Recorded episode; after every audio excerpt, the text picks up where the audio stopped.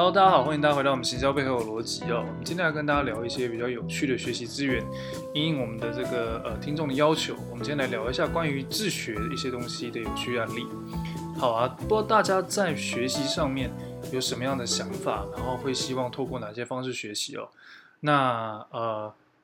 这集呢，我们来聊一下关于学习这件事情。我们都知道行销其实有很多的领域，那有蛮多东西值得去学习的。那其实行销也好，data 也好，或者什么，就是太多太多东西可以去学习。那呃，工还有工程面的东西，那到底有哪些有趣的学习资源呢？今天我们要跟大家介绍一个不错的学习资源。那当然，除了我们自己提供的这个由这个像背后逻辑所提供的一些内容，那还有就是呃，我们相关的合作伙伴提供的一些内容之外，那我们今天这期要来聊的事情是关于 Google 所提供的内容。大家不知道，我们知道有一个。网站叫做 Growth with Google，或者是叫 Learning with Google，我记得。那这个网站呢，是 Google 打造的一个全新的一个线上的平台服务。这个服务呢，到底有什么厉害的地方？是说，呃，应该说不是说线上平台服务，而是说它是一个线上平台。这个平台呢，其实是 Google 所推广的一个教育平台。Google 呢，在短短的几年之间，开始有一些提倡，就是说，其实大学学历对 Google 来讲，美国 Google 两部是必须的。那反倒是有一些专业证照跟技能是一件比较重要的事情，因此呢，Google 开设了蛮多的这个开始陆陆续续开设蛮多的线上课程哦。你在这个呃 Coursera 里面有看到，那这些课程呢，from IT 到 Design 到这个 Project Management 跟这个 Data 都陆陆续续有很多的课程逐逐步上线，还有很多的东西哦。那到底这个对我们来说是什么样有什么样的意义呢？对一些行销人来讲？那呃，不敢说这些的证照产值的价值，或者是对于你的行销的工作专业度一定会有立即性的提升，但是其实还蛮建议大家去听听看的。那举个例子来说，那 data 就是一个蛮有趣的一个一个部分，就是说 data data analytics 这个东西基本上在整个行销领域都用得到。那到底 data analytics 是不是我们所认知这么单纯的这个？呃，用 GA 啦报表啦这些东西去做处理，就是 data analytics 呢，在 Google 里面的定义呢，有分为 junior 跟 senior，有蛮多东西值得你去探讨。那呃，有些时候呢，你还是会用到 SQL，然后有些时候呢，就还是需要用到一些第三方的资料视觉化。除了要有办法做到解读一些商业知识之外，你可能还是要有一些对于 tracking 的一些基本概念。所以渐渐的，就是说行销本身啊。它要开始具备一些程式逻辑，否则你在解读资料的时候就会有蛮多的歧义跟问题。像是来说，你如果你有使用新的 GA4，你就会发现它有多了非常非常多的 dimension 给你使用，像是什么 session start 或者是一些什么呃，还有一些 app 的专用指标嘛，class screen 啊等等这个，或者 view screen 等等这些复杂很复杂的这些东西哦。那这些新的这些指标呢，其实也都象征着不同的使用者情境。那像是 Web 有 Landing Page 的概念，但在 App 里面 Landing Page 的概念可能相对来说是比较薄弱的。那因为有的 App 其实你在直接进入 App 的时候，它也是要经过首页，然后再跳到某一页。那这个 Landing Page 的概念呢，可能就不是到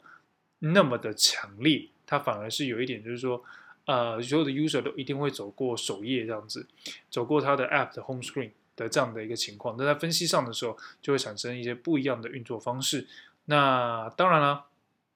是说 App 跟 Web 本来就不是同样的一个用户习惯，也因此，所以 GA 有切出了蛮多蛮多不同的这个维度，让你能够去互通有无。那另外一件有趣的事情是说，呃，随着这些科技的进步跟演变，你对于 data 的认识你会慢慢有所改变。那最重要的事情是说，你能不能够去正确的知道你所使用的分析工具本身是怎么样去，呃，用它所定义的指标来帮助你阐述以及简述一些问题。举例来说，像我们刚刚聊的 landing page 就有一些 issue 嘛，就是说你在 web 可能有这样的概念，那怎么样 GA 是怎么实做成把它变成说，呃，用这就是把它拆解掉这个维度，让它在 app 跟 web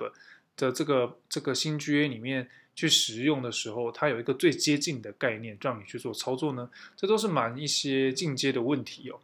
那再来就是随着呃，随着这种跨平台的 tracking 发生，你对于 data 的认识，如果还是只有停留在 session 的话，那可能就会有一些 issue。因为在 app 里面，对于来讲 session 这件事情可能不是太大的一个，呃，就是说它可以是一个最小维度的单位，但它可能不是分析的最佳条件之一，可能 user 才是一个比较。呃，适用的情况，那像 GA4 它现在开始都改成用 user 了。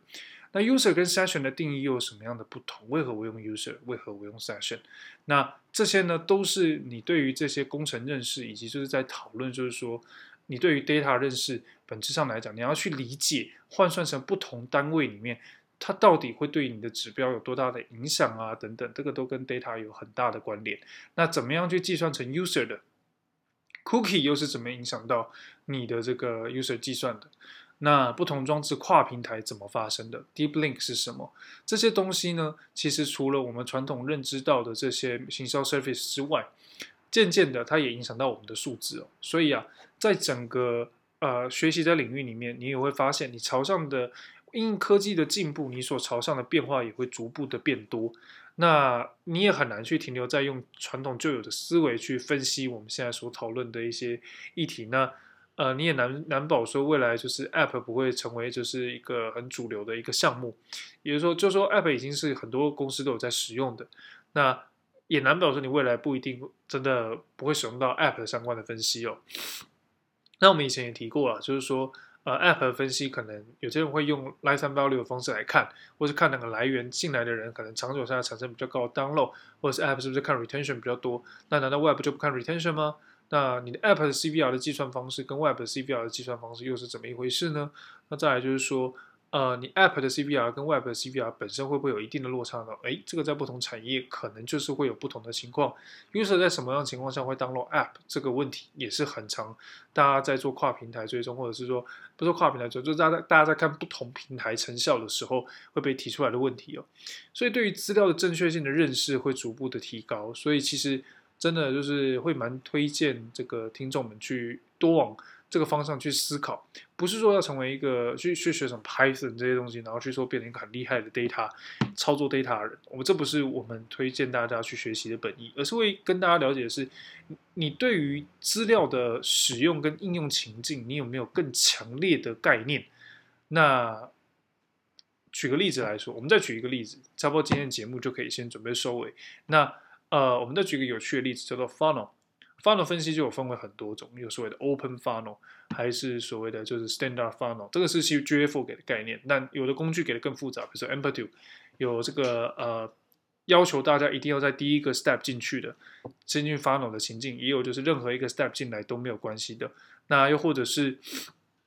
呃 step 本身被执行的顺序不重要，那呃，它可以跳着进执行的，比如说它进入 A step 之后呢，后面它的这个顺序是怎么样都无所谓，它可以跳过一些顺序的 funnel 也有，所以就是会有很多很多不同的情境，会有这些情境变化，也都是因为，也许你的网站呢、其实在 user 在下单之前不不一定要从同一个入口进去，它可以从不同的地方进去，比如说它可以先看产品列表页，再看单独的产品页，这些情况会逐步发生，所以你的 funnel 会变得很复杂。那你要怎么样去呈现这个问题？那这个就是。呃，我们在解读资料以及在应用 funnel 情境的时候，很常会聊到的部分。那你也可以去从这个 funnel 中去认识到说，诶，哪一个段落其实会有比较多的 entry point，就是大家其实通常都从哪边进来。那这个就是蛮有趣的一件事情。所以渐渐的你在看资料的时候，你就会开始去 focus 在不同的点上。你所讨论的，你的功能优化、你的行销重点、你的曝光版位，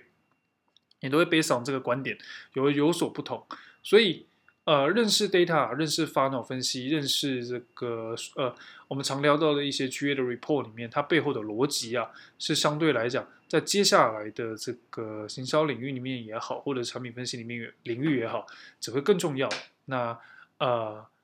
这个就是从一个很简单的一个 data analytics 的基本角度去聊这件事情。认识资料结构，则是可以帮助你更加去理解。资料本身触发及代表的意义，还有当你未来要设定指标、计算资料的时候，你能够有更好的、完整的一个维度去思考，而非只有去记录到了你对于这个工具所提供指标的一个基本概念去做推估，那么就很可能会发生一些误判。那差不多，这个是今天要跟大家聊的关于资料学习的一个部分，慢慢推荐大家去思考的。那未来呢，我们可能会跟大家聊聊一些有趣的一些演算法的基本概念，跟大家介绍一些基本的演算法，让大家去认识一下这些演算法。当然，我们只是讲讲观念，我们不是带给大家的事情是这个呃，比如说数学公式怎么算啊？没有，我们只告诉大家说这个演算法其实在什么样生活领域中很常用到，只是你不知道而已。好了，今天的节目差不多就到这边。如果你喜欢我们的节目呢，记得 follow 我们的这个 First Story，还要到我们 Instagram，而、啊、不是我们 Instagram，到我们的 iTunes 上面留言，让我们知道你有对于节目有什么样的想法，或者你想听什么。我们会在每一集的部分呢，都开始去做更多的 review，让大家有更多的空间去想象。那也希望大家给予我们更多的 feedback。那如果喜欢我们的内容，也不要忘记到我们的这个 iTunes 上给我们一些呃鼓励啊，还有订阅我们的内容，订阅我们的 iTunes 上。那最后呢，啊、呃，如果你喜欢我们的内容，我们还有我们的这个 IG MKT Lounge，记得要 follow。那我们每周一跟周四都会做非常急速的更新。